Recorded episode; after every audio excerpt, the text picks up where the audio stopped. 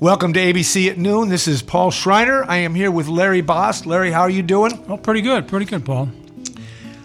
A B C at Noon is a show that airs live every Monday, or every other Monday, rather. And the show was designed uh, initially to prepare the population of Valparaiso for the municipal election, which is now over. So we're entering phase two of A B C at Noon.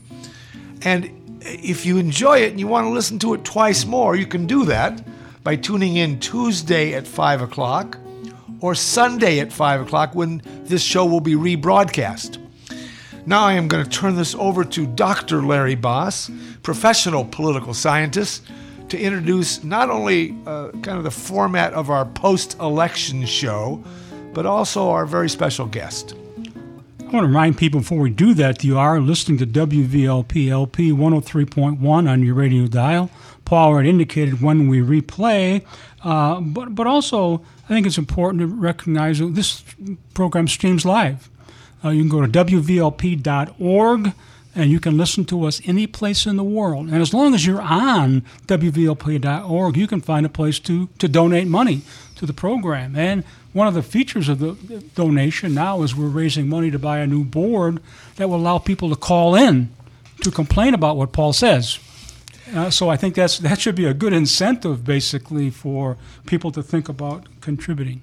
Over the years, we've wrestled with phone calls uh, back and forth, and the technology of how we broadcast requires some pretty sophisticated equipment to pull it off.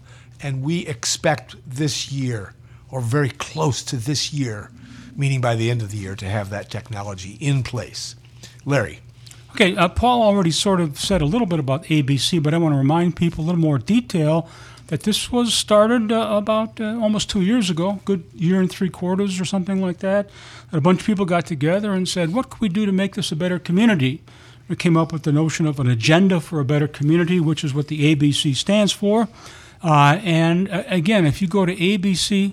A B C velpo dot org, you can go to that webpage and you can find the document on the agenda community for a better community. We'll talk about that agenda uh, uh, later in the program, and, and that's what we do almost every time we're on the air. But I think if people are interested in that, go to that website, look at those issues, and, and contact people and to talk about those kinds of issues. Paul already pointed that out about the pre-election thing. We invited all of the candidates running for office during that period. Uh, we got responses from thirteen of the nineteen of those candidates, and we interviewed all of them uh, on the air. Uh, and those uh, interviews played not only originally and dur- during the normal replay time, but the, the two weeks before the election, they played over and over and over again. Um, and we also had a forum, a two-hour forum at Trinity Lutheran Church, Uh, not just not sponsored by the church, but a forum for A B C, uh, attended by about seventy people. And again, how many candidates we have there, Paul? I believe we had seven candidates. Seven candidates there. And again, that was taped and replayed uh, played over and over again prior to the uh, election on the air. And so I figured that probably about eighty hours of of those interviews played, trying to trying to set the stage for people to think about a wide variety of different kinds of, of issues. So, as Paul indicated, we are now in the post-election cycle, and our goal is to keep talking about those issues and other issues that, that come up. And I, w- I need to remind people that I already asked for donations, but that this This uh, these programs on W V O P are sponsored by not only generous contributions from listeners like you, uh, some underwriters, but also we are sponsored by a cultural grant from the Community Relations Council, and we thank them for uh, contributing to uh, this particular program. Today we start something new in the post-electoral period. One of the things we wanted to do, one of the things that, that the grant allowed us to do, was to have someone attend on a regular basis uh, the city council meetings. And Jack Ballantyne, okay, generously agreed to be that particular person. And uh, essentially Jack is with us here today. So I want to welcome Jack to A B C at Noon. Thank you, Larry. Okay, good to have you.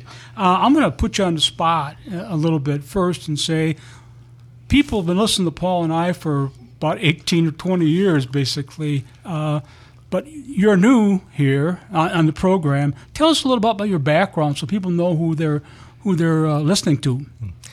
Okay, thanks uh, for this opportunity first to uh, be someone that uh, can report out on the city council meetings. I find it very interesting.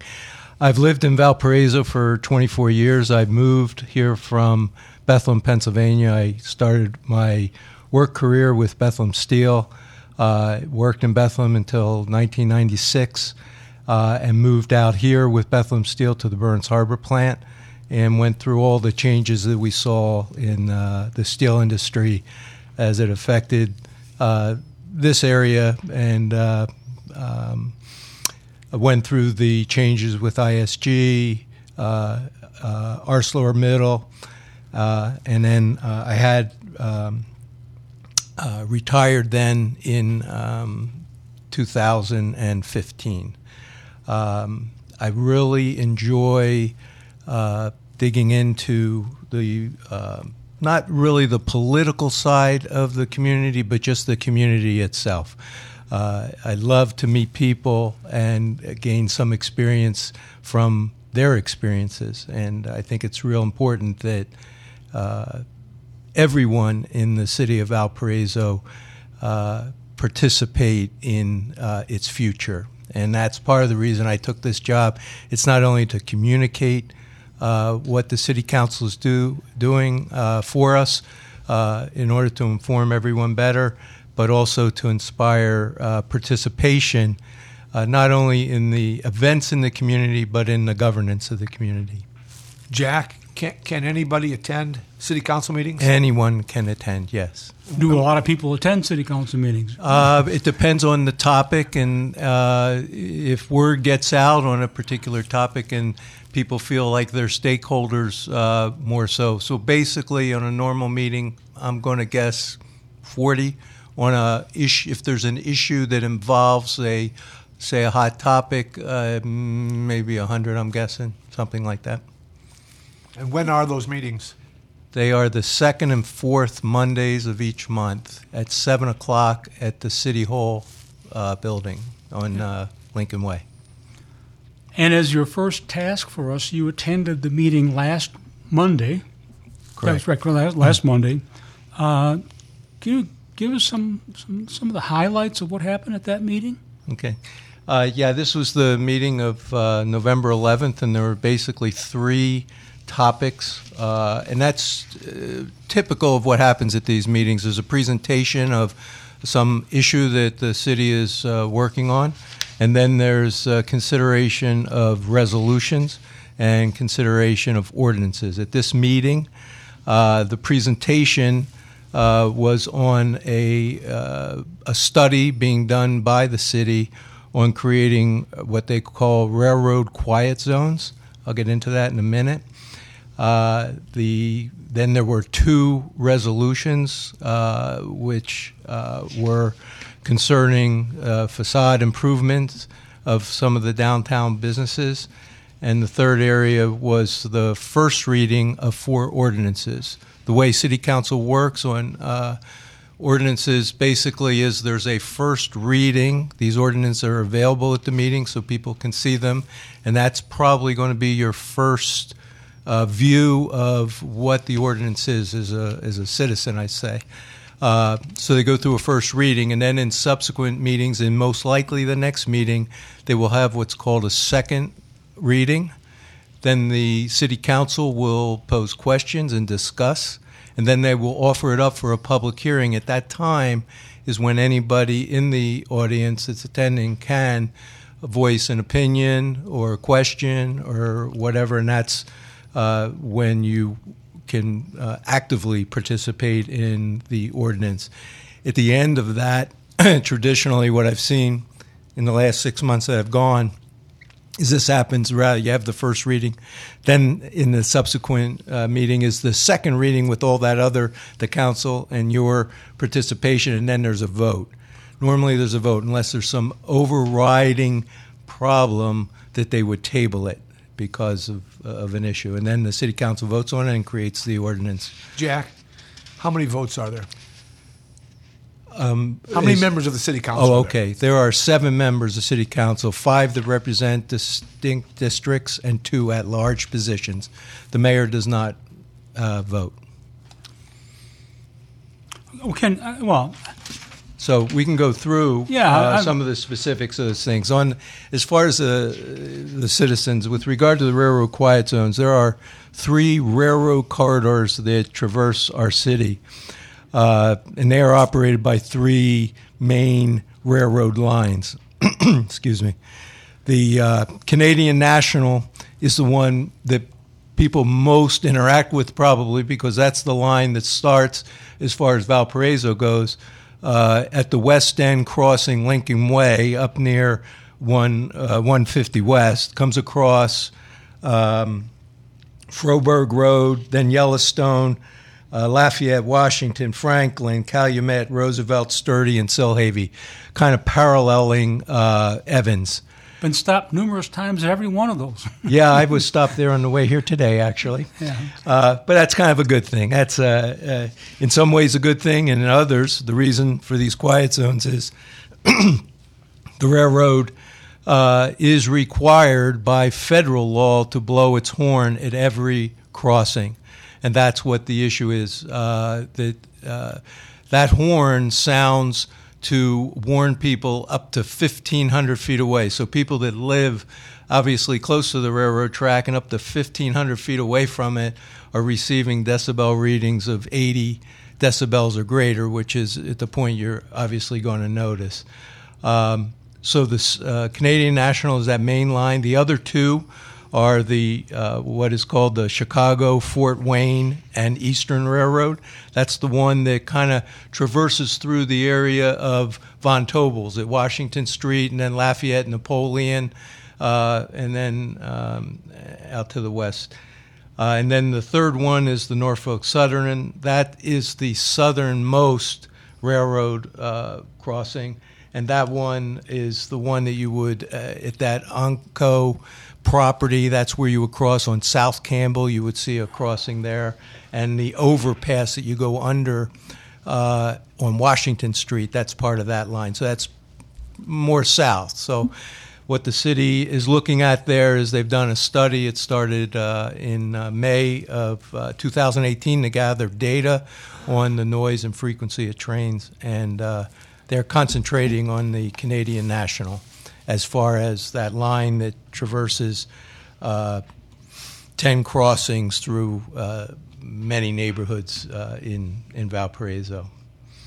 Um, I just, uh, looking at the numbers you gave us, I was looking at the fact that that means that there are sixty-four trains that go through the city of Valparaiso every day. Correct. Okay. Uh, by their study, yes. And that's, um, that's a lot of trains. Uh, and... and Well, I go ahead. I won't interrupt you anymore here.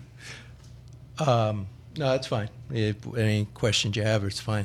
Uh, so that the reason they're concentrating on that is its proximity to a large part of the population in Valparaiso.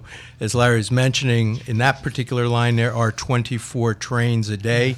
They're kind of split day and night. Uh, and there are ten crossings involved, which that horn's going to blow. Those trains average two miles long. So uh, it is... Uh, you know, blowing uh, probably as it traverses uh, um, the city. Um, so that's why they took a look at that as the starting point for this project. A quiet zone requires that the crossing be totally guarded by gates. Uh, it has uh, emergency warnings if electricity would go out and those gates were inoperative, and it needs signs to say that there is no train horn. Um, so...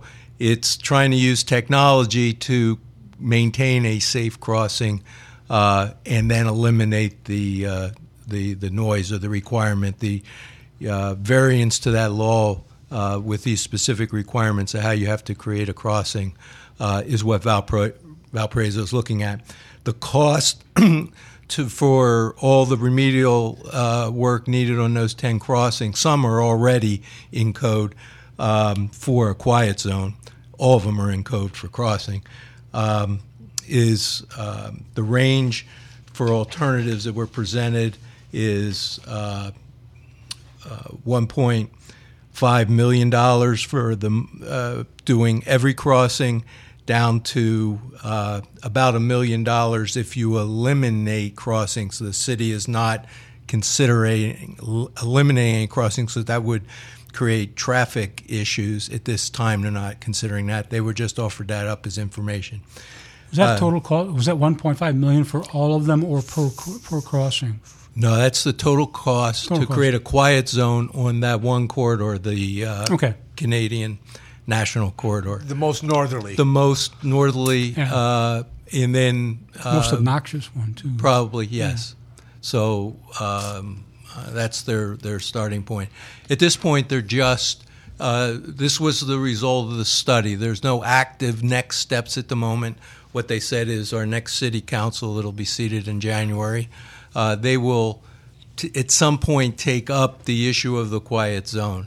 Uh, and uh, as those things come up, the citizens that are probably most directly impacted, they should, you know, voice their opinion and follow it if uh, they want to keep that as a high priority. I've got a question for you, Jack. Uh, first, I'm going to remind everybody they're listening to A B C at Noon, Larry Boss and Paul Schreiner with City Council reporter Jack Ballantyne. Jack, what was the catalyst for bringing this up?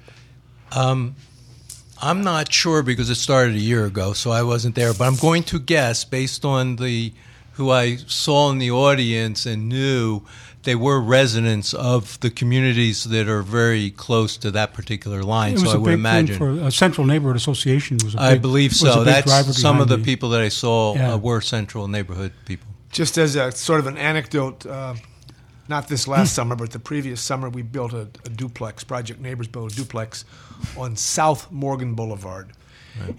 a, a piece of property south of the intersection of Morgan and Union, as close to the railroad tracks as was literally possible. Exactly. And, and at one time, the ugliest piece of property in the city. It was an ugly piece of property. It's beautiful now, but let me tell you, when the train came through, yes, it uh, it shook the rafters. It was loud. Now, we have people living there, and it's much quieter inside the house with the doors and windows closed. But it's a... You get used to it. I lived by a train. I grew up by a train, and you get used to it. But look at how you turned out. Yeah. Well, okay, let's not talk yeah. about that. You know, what, yeah, that's what's a, also... that's an interesting issue, is that that particular line is the one that is the Chicago-Fort Wayne line, crosses Axe Road, and that's the one you're talking right. about. Uh, that one has uh, nine trains a day, which is a blessing for those people, if, if if there is a blessing to that. And it does have eleven crossings coming across. But basically, that's in an area that you're starting to, to move away from some neighborhoods. But the issue is, just as Paul mentioned, we do have people still that are listening to that, that noise. And, uh, um, you know, it's, it's uh, an issue for them.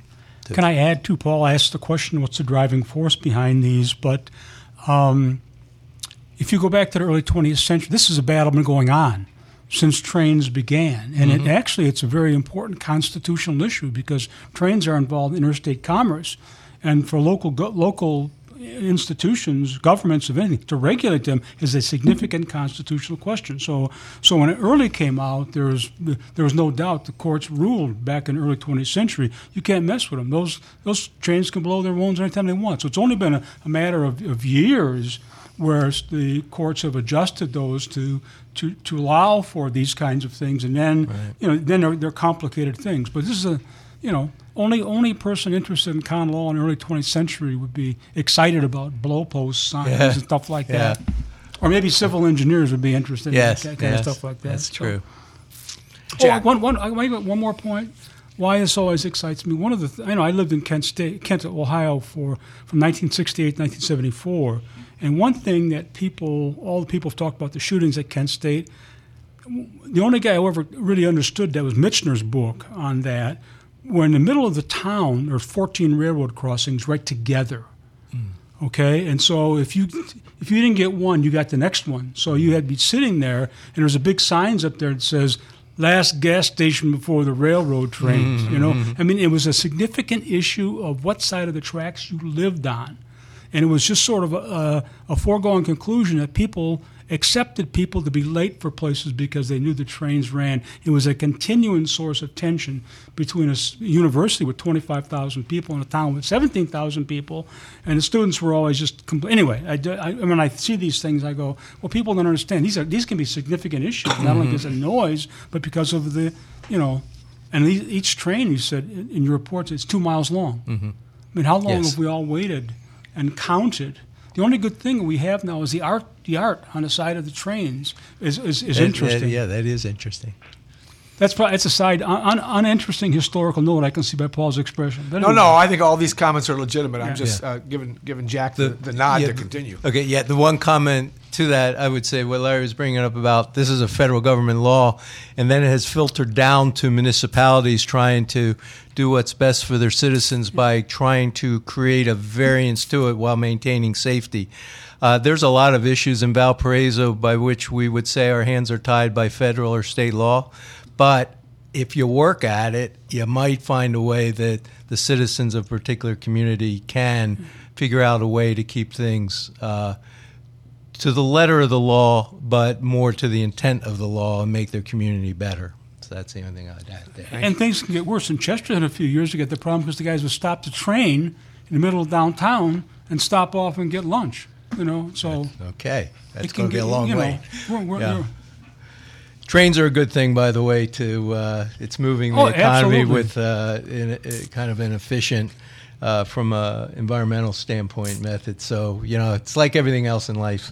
But, uh, you know, it, it's a good point about this being a complicated issue. You're balancing every, quality of life, as you put in the report here, with the necessity of trains. Mm-hmm. I mean, they used to have speed limits for trains. I don't know if they still do, but trains going through city had to slow down, mm-hmm. and which complicates you know the whole matter because then they go slower and they block the things longer. So anyway, okay. So that's uh, the presentation, and that's something that'll be coming up next year, uh, and we'll keep you abreast of that. Uh, the next one was uh, two resolutions were passed, and they involved, like I said, the granting of facade improvement reimbursement grants.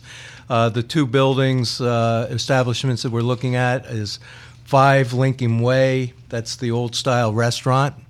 And one sixty-one Lincoln Way, which is across the street and down a little bit, basically across from City Hall. Uh, they received a thirty-seven thousand dollars grant uh, because um, Old Style is looking for improvement on the uh, street side.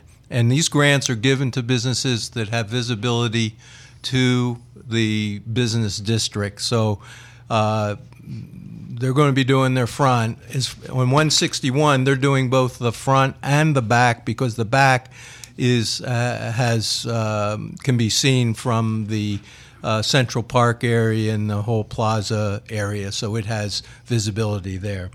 Um, this is a program that the city has engaged in, and you know, from my experience here of, of the uh, twenty-odd years that I have been here, I, when I travel around the United States, I love going through small towns, and I look at them, and I would say Valparaiso is one of the, the, the better towns that I've seen. They care about the way it looks, and this program is part of what makes that happen.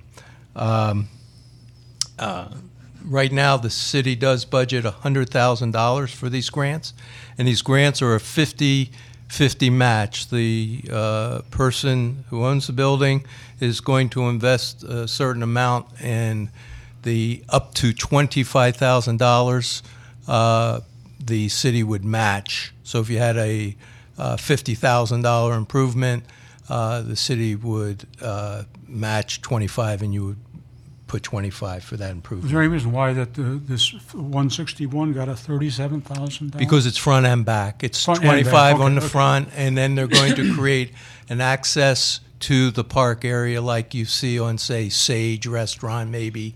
Uh, yeah. A couple of the restaurants have Is access. Is that for the whole front of that? Because there's like They, um, the yeah, it's fluid it's, bar and all that fluid coffee place, whatever it is. Yeah, there's a too. couple. There's like four establishments that are currently okay. in that building. So uh, they what they present to the planning commission, I believe it is, is the overall. They have all the details. They approve the architectural arrangements and uh, um, agree or disagree with what they're going to do. And and it's critical to realize that this is our tax money.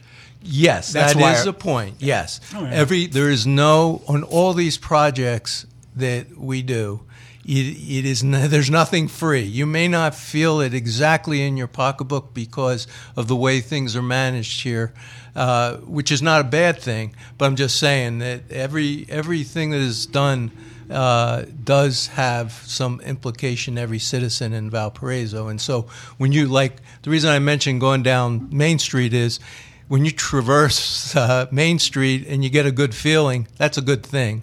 When you see Central Park, that's a good thing. But those things weren't free. Yes. Right. That, in, interestingly, there is another grant program in the city of Valparaiso. And this one you will never see, but you might realize in the long run that it's there, and that is a sprinkler system, fire suppression sprinkler system grant that several buildings, including the one we are in right now, participate in. And that's because of that huge fire we had a few years back, the, uh, what was the name of the department store downtown that burned? Anybody?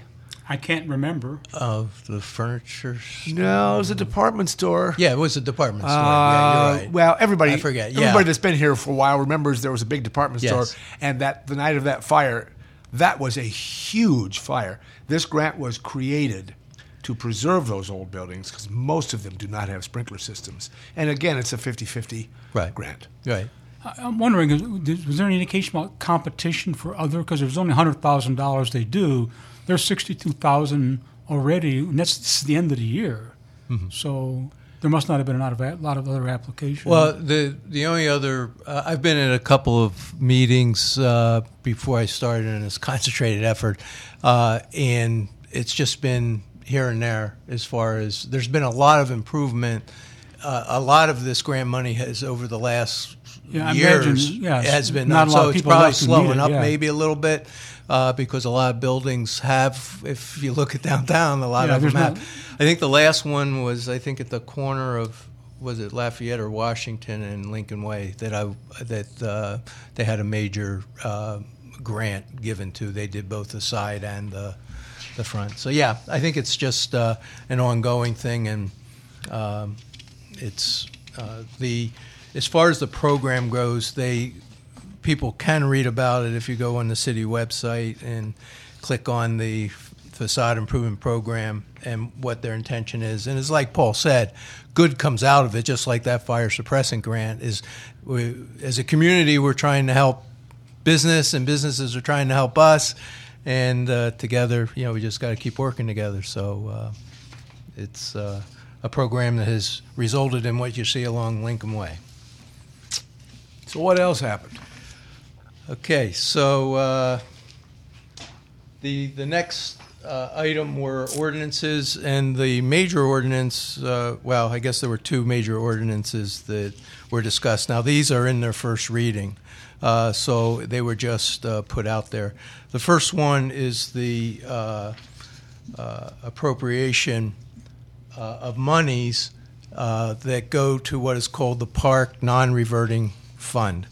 This is the uh, fund that the park collects the money from all the fees uh, that participants in various programs in the park department, like the adult softball leagues, uh, uh, uh, the uh, youth sports programs, the day camps, anything that the, the parks department programs are collecting a fee. The money goes in, and then an ordinance is created this, that the parks department uh, describes what its intentions are for uh, the upcoming uh, twenty twenty fiscal year to spend those monies. Uh, so basically, uh, they outline uh, for adult enrich- enrichment, youth enrichment, adult sports, youth sports, uh, youth camps, Roger Lakewood facility, special events, uh, golf, the Creekside Debt Service, Central Park Plaza, Bike Share, Banta, and Dog Park. Those are the main program areas, and within each one there are several different programs. They didn't go into that, but if you uh, go, again, into the Valpo website, um, city uh, website, uh, there is some description of what these programs are. So they just outline for the citizens what their magnitude of uh, uh, expenditure on these programs is going to be in the upcoming year. So this money, uh, the overall budget for the non-reverting fund is two point four million dollars, and that comes from those fees. That's not tax money. That's not property tax. That is the fees that come in from uh, these various activities. The major ones are the Central Plaza uh, through those events that are held there and uh, other uh, fees that are generated. And part of that then helps actually pay for a lot of the free stuff that uh, occurs there uh, again. So it's a, uh, when you look at the participation in, at that park location, those summer concerts, the movies, the, uh, um, um, trying to think of what. Just the splash pad. Oh, yeah, that's what, that, that was my main one, right, the splash pad. Again, when I travel through Valparaiso, I don't use the splash pad, and, and most people are going to be glad I don't, because if they saw me in a bathing suit, they would not like that. But anyway, yeah. When I do drive by, the too, yeah. thing that does put a smile on my face when I see all those kids, that is free entertainment, and that is a city that is, uh, you know, responsive to, to a need. Uh, but, but it's not just the splash pad. It's the landscaping. Yes. It's the decorating around the holidays. Correct. It is uh, basically keeping that area very, very clean. All right. Of those things cost. Yeah. Yes. It's a real feature for the yes. community. Yes, and that, the ice rink as far as in the winter and then the, the events that they have in the summer. Uh, yes, it's, again, again, it's not free. Every citizen is really paying for that, but again, they don't necessarily see that, but they are in some way paying for it. But again, it is something that uh, has heightened Valparaiso uh, as a as a place to not only visit, but for people in the community to come downtown and participate uh, and uh, uh, encourage this, uh, the businesses and so forth. Uh, so anyway, that's the, the, the two point four. That's in line with what it has been. That's what it looked like uh, basically last year. Uh, so for the last couple of years, that's kind of in, since Central Park Plaza and the uh, Creekside Golf Course was created, that has kind of been the general uh, level of uh, fee uh, receipts. And then it, this this has to do with how they're going to spend it. Can I ask one question to clarify my own mind? So you gave us a table here, mm-hmm. and uh, I might assume this is the, the pot that was created, and this is what people got, the organizers got, not what they took in. Correct. They are, they, my understanding was they put it all in the one discussion. Pot and they distributed. Yeah. Okay. The, at the next council meeting, which is the twenty-fifth, uh, the and the reason that that's important is this particular one is going to uh, have a public hearing. So if uh, any citizens want to question or whatever, mm-hmm. uh, anything related to the pro- parks programming, that would be the time to do it. But at that meeting, they also will be estimating what the fees created by the various programs, they would hand that out. I do not have that yeah. at this time. What's interesting about that then is that uh, look at the distribution of funds. It's about a million dollars towards golf, because if you add yes. the Creekside debt yes. to the eight hundred yeah. seven ninety five, that's a million dollars for golf. Yeah, and the important thing there is that the golf actually pays back one hundred and twenty percent annually. So in other words, the okay. fees people pay for playing golf. So they're not pays, getting as much as they get. That's what the yeah. that's what the data that I see would indicate that, that it's being paid back. As a non-golfer, that helps. Yes, that, that's why that's important. That's important to know, yeah, right? Very much, when you yeah. see these things, say, "Why are we just yeah. like that? A million dollars for golf." But again, these are a community trying to say uh, that. They offer this up as an opportunity for people to get out and exercise and this and the other thing, and they do have fees related to them. And in that particular case, when you look at all of them, they're in the ninety-five to one hundred percent pay for themselves when you look at the, right. the detail. So that's the good part. The bad part is one of the things in the um, uh, the study, the master plan for the parks, there, there, one of the comments was, and this is the thing we have to be careful of, is that you want these programs, they're really good, but you also want to make them affordable to everybody, no matter yeah, what. That's correct. And that is the difficult, that's the complexity of this one. This is great, just like no one, okay, so Paul, you don't have to care about golf being a million bucks because it pays for itself. Now, that, but now, what maybe, about the guy that can't, would like to play golf, but, you know, it's... Well, I'm going to challenge that. It may not pay for itself because we're not talking about capital expense here. Well, that would be another thing. That is correct. Non-reverting funds, which correct. Are funds that are earned from programs. Yes. How much of how much of the property tax uh, bucket of money is allocated to support that golf facility over and above this? And I'm not saying it's inappropriate. I'm saying no. that to, to say that it is not draining something from yeah. from, the, from from general fund yeah. might and, be inaccurate. Right. And that is that is a an, an interesting point uh, because when you do look again, the the the amount that was uh, the capital expenditure last year, and again I'm I'm going to say this but with a caveat that I haven't delved into the accounting of the, the city, so I'm not an expert, but just looking at the graphs that were put out, they would say that they spent eighty-eight thousand dollars on capital improvement. Now, prior to that, there's a lot more capital improvement, but the thing in Valparaiso that's interesting about capital improvement, to get to your point, is when you look at Central Park Plaza, and this is part of what's good about this community. Uh, but also, as you grow, you you got to make sure you, you got it under control. But when you look at Central Park Plaza, the breakdown of that, it was about the total cost for the skating rink and the plaza is about twelve million dollars.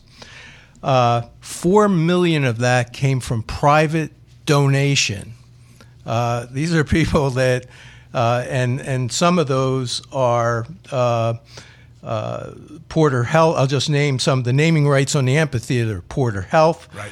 uh, the uh, McMillan family, uh, the Leitz family, uh, the Urschel family, and Indiana Beverage. All those groups contributed for, well, and there might have been others, but they're the main ones in the article that I read. So of that four million dollars, about six point five million dollars came from the Redevelopment Committee. And that's where you, you, you get into the, the sharing of the tax base of, of Valparaiso. Um, and then the balance comes from uh, a, a variety of, of items, uh, um, you know, just uh, uh, fees and certain other things. So basically, it's that's how capital for the parks is in a community like this, which has, relatively speaking, a, a more than above average park system for the community uh, population. So that's a positive. That's a selling point for Valparaiso. And the way they manage them, selling point for Valparaiso. But there are needs for capital improvement to sustain them. And that is something in the future, and not too distant future, that has to be addressed. I think Tower Park was the the most recent park that had some uh, work done on it uh, from a capital standpoint. But I think that was a an individual donor. Smart. Okay, maybe. Smart. I'm, yeah, I don't know smart. That much yeah. about that specific thing. But why I interrupt for one second and remind people, this is W V L P L P one oh three point one.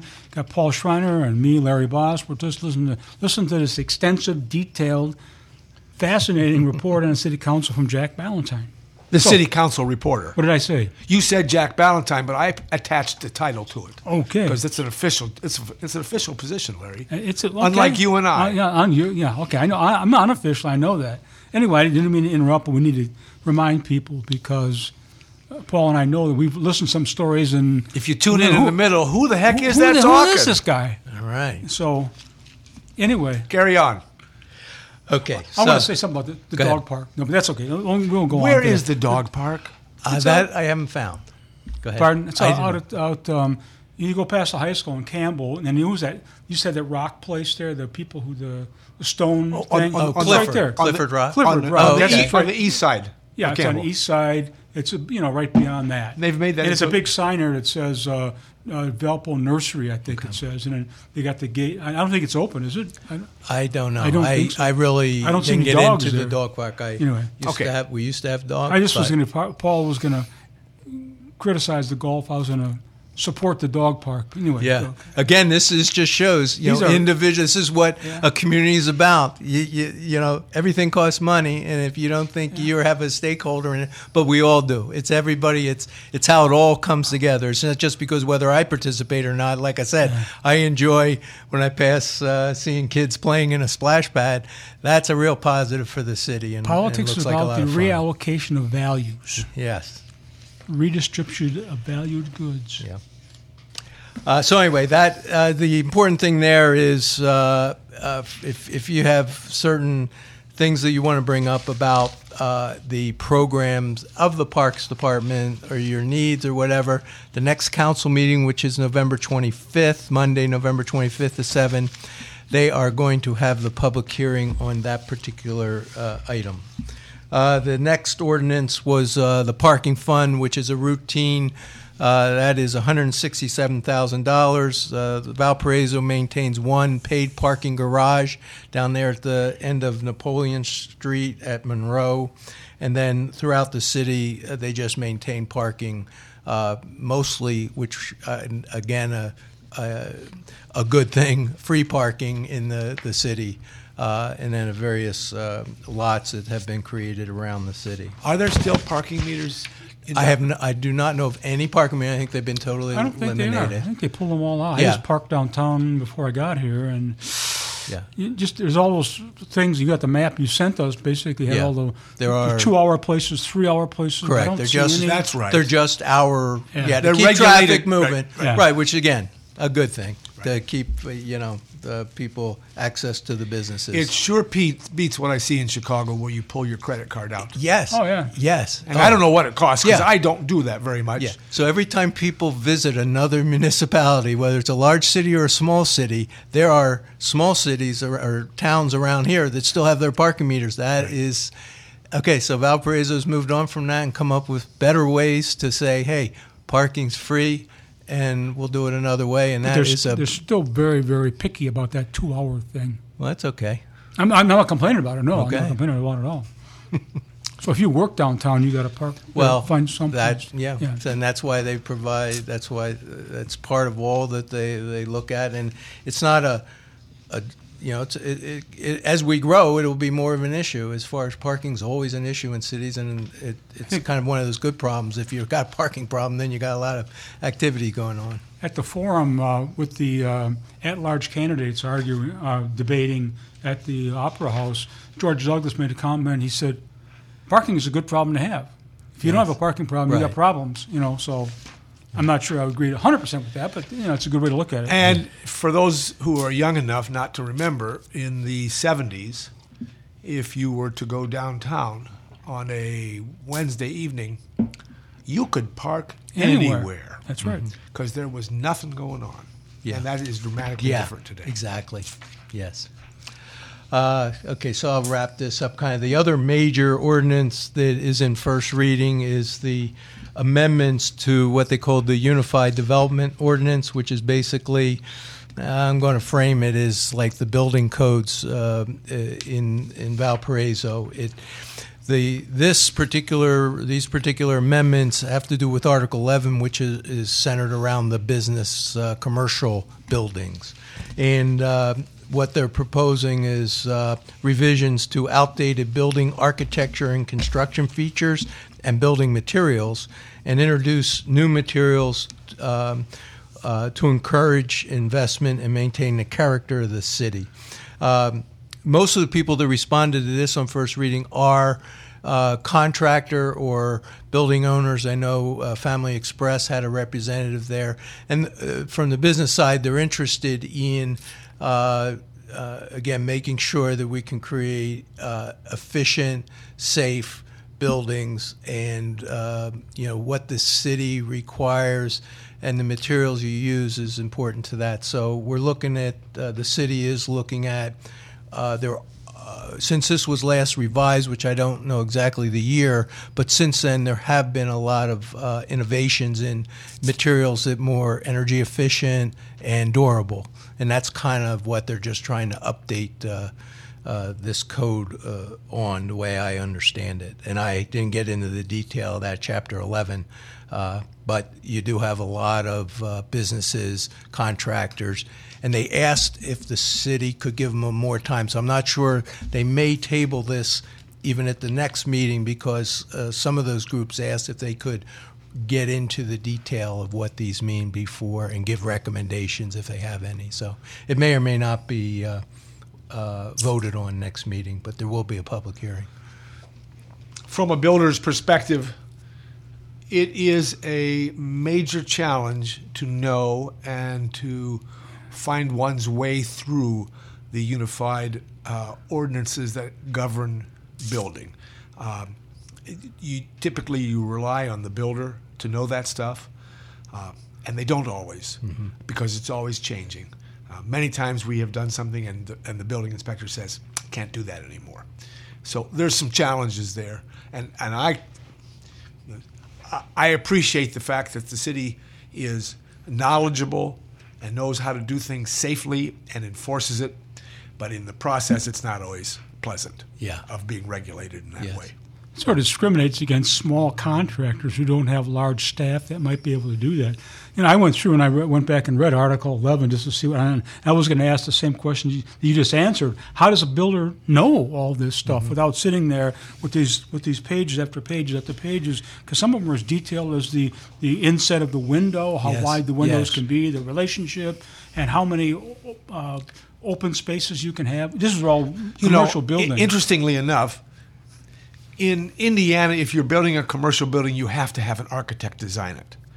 In residential buildings, which do have a lot of regulation also, you don't have to have an architect. If you hire an architect, you are basically paying him to know this stuff. But yeah. that's a, a, a substantial percentage of the cost mm-hmm. of the building. So to make housing affordable, you don't hire an architect, and then you are somewhat at a disadvantage. Okay. The uh, last ordinance um, uh, that uh, was presented was on collection boxes around the city. These are the boxes that you see that would ask uh, to donate books, clothing, um, uh, different different items. Uh, what the city realized uh, as they uh, did their travels around, that they really didn't have any control of where those boxes would be placed, who owned them, whether, you know, w- were they being picked up and, and switched around properly.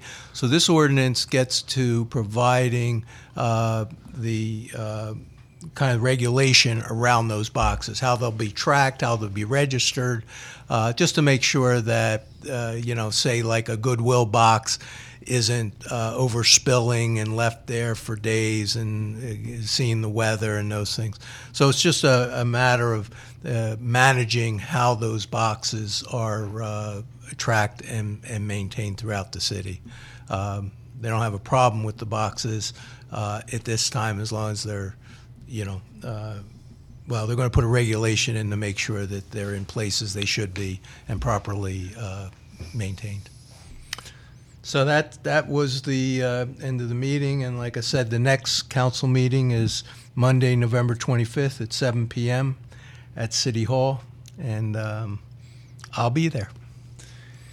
And I want to thank you. That yep. was absolutely amazing. Yep. Detailed absolutely. And understandable, and uh, a real service, I think, to our citizens, Thanks. At least the ones that are interested in, in city government. Yeah. Government. Well, you begin to realize how complex this is. This is not just like, hey, my leaves got to get picked up. I mean, it's more complicated than that, because all the issues related to safety. I mean, having sprinkler systems in a building, to have uh, materials on the side of a building that don't fall off after two years. I mean, right. these are these are incredibly important kinds uh, of issues that the city deals with on a day-to-day basis.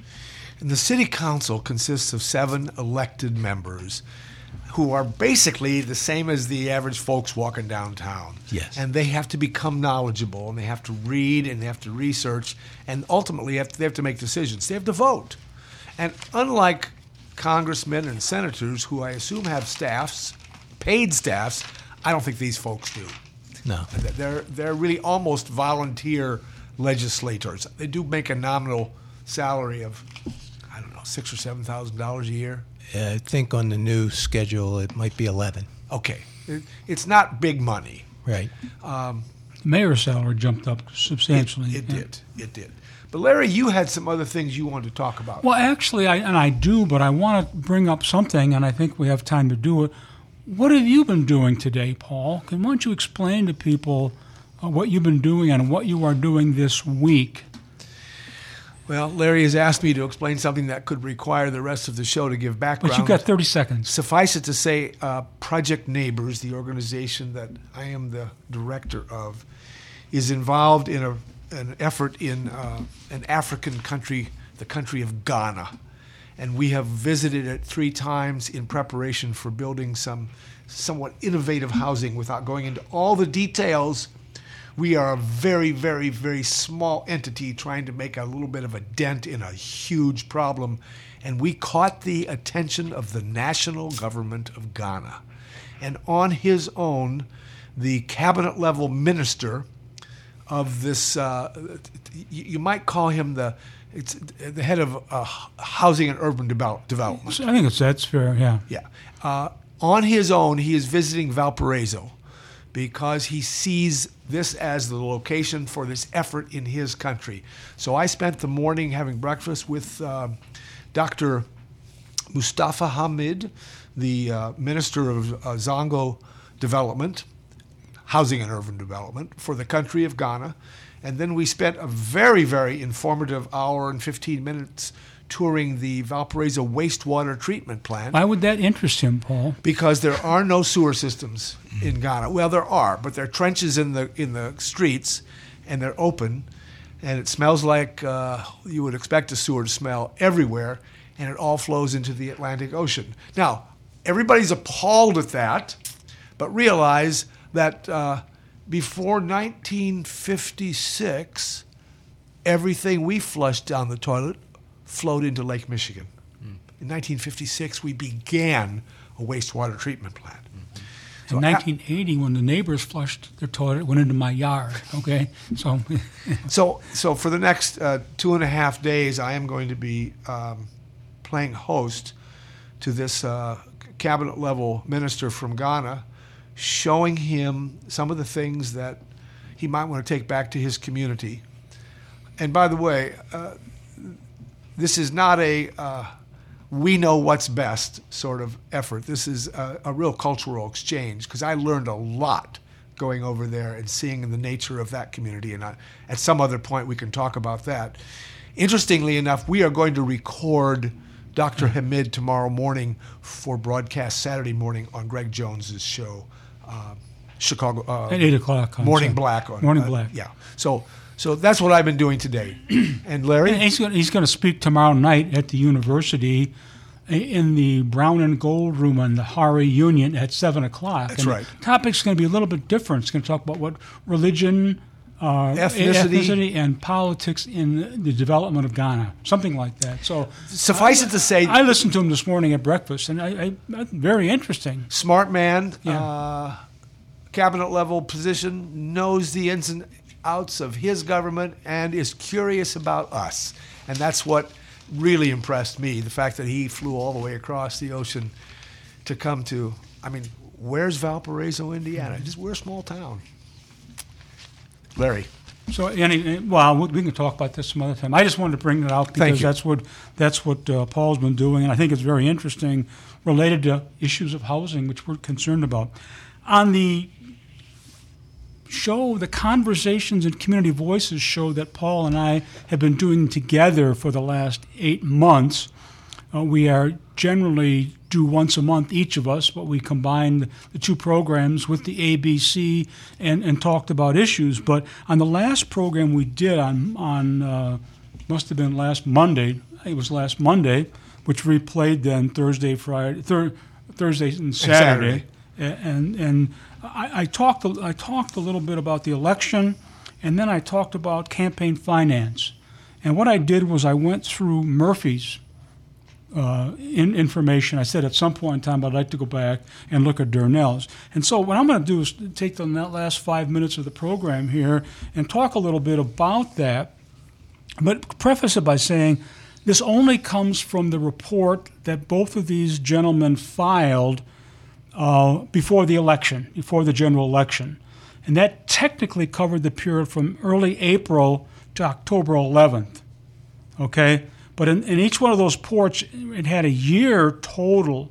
So technically speaking, what this does here is it includes the money that was contributed to them between the first of the year, of this year, through October eleventh. But then it allows you to put any large-scale things after. And Matt Murphy had three large-scale uh, additions, and Bill Durnell had none. So I included all of the money. So technically, if you go back and say, well, check some of my numbers, you may have to be very careful to recognize where this money came from. It didn't come from the primary, didn't come, it just came from the last year, okay? So anyway, and it's broken down by indi- by different categories. And I think the one is very interesting is individual contributions. In Murphy's uh, campaign, during that period, uh, there were seventy-three people contributed to his campaign, individuals.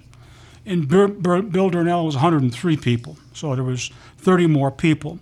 What I thought was interesting, basically, that those seventy-three people for Matt Murphy contributed fifty-four thousand four hundred thirty-eight dollars. And the one hundred three people for Bill Durnell contributed thirty-two thousand four hundred fifty-four dollars. But what's interesting is for Murphy, forty-six percent of those people were from Valparaiso. I'm sorry, sixty-three percent were from Valparaiso, and thirty-seven percent were from outside the city. And for Durnell, eighty, ninety, eighty-nine percent were from Valparaiso, and eleven percent were from outside the city. So you can see, you know, Durnell has a lot more people, and they're a lot more likely to be inside the city. And, and Murphy has fewer people, and they're more likely, although still, you know, most of them are from inside the city, still almost forty percent come from outside the city in that situation. Now, okay? These dollar amounts that you gave, Larry, do not represent all the money that was contributed. It's only individual contributions. Only individuals. Okay. So, there were- so, for example, if you, and also you look at this, the average uh, contribution made to Murphy's campaign by an individual was seven hundred forty-five dollars. The average con- contribution by a Durnell person was three hundred fifteen dollars.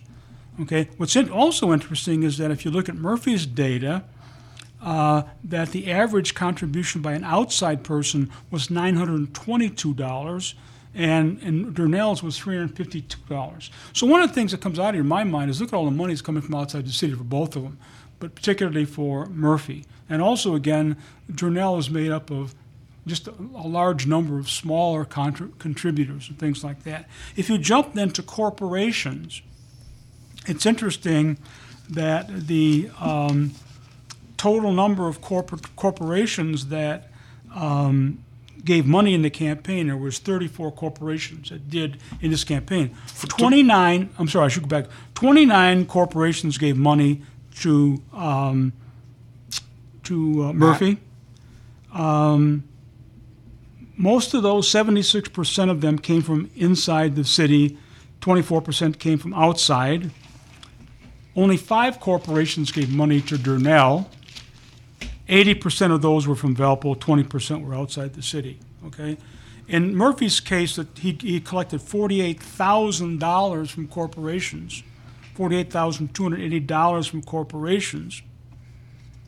Bill Durnell collected fifteen hundred dollars from corporations. So you can see this this whole different kind of orientation of Durnell's drawing all this money, most of his money, from small donors and individual contributors. Right. And for Murphy here, forty-eight thousand dollars of his total amount of money uh, is coming from corporations. The average corporation uh, in con- contributing money to Murphy uh, was one thousand six hundred sixty-five dollars. For Durnell, it was three hundred dollars. Okay, so what you're seeing is is is what what's consistent through the whole pattern here. If we look at, we got about a couple minutes here. If we look at other organizations, not individuals, not corporations, but what they call other organizations, Murphy collected a total of uh, sixty thousand dollars from nineteen contributors. twelve from inside Valparaiso and seven from outside Valparaiso. In other words, thirty-seven percent from outside. Durnell collected money from ten other organizations, eight from Valpo, two from outside of Valpo. Again, he collected a total of five thousand five hundred twenty-five dollars compared to Murphy's sixty thousand thirty-eight dollars. Okay, uh, and uh, what, you, what you find is the same kind of pattern goes through. I see I got about a minute left, okay? But anyway, the, the, the picture is pretty clear. If you look at that, Murphy during the period collected over two hundred thousand dollars. forty-one percent of them came from local organizations. Durnell collected fifty-five thousand dollars. fifty-eight percent of them came from local organizations. So, again, you got this whole, you know, it's an interesting thing to think about, the election, how much of the money for both of them came from outside, but, again, in particular, Murphy's case. So Paul's going to cut me off real quick here. So I can bring this up again, too. I know it's hard. People always complain about, well, all you do is throw numbers at people, you know, but uh, if you think about what these results are, it's pretty interesting. Thank you, Larry. You've been listening to A B C at Noon on W V L P one oh three point one. Jack Ballantyne, City Council reporter, Larry Boss, and Paul Schreiner. We will be live again in two weeks, and you can hear this broadcast tomorrow night at five o'clock or Sunday evening at five o'clock. And then the following Tuesday at five. And well. the following Tuesday at five. Thanks for listening.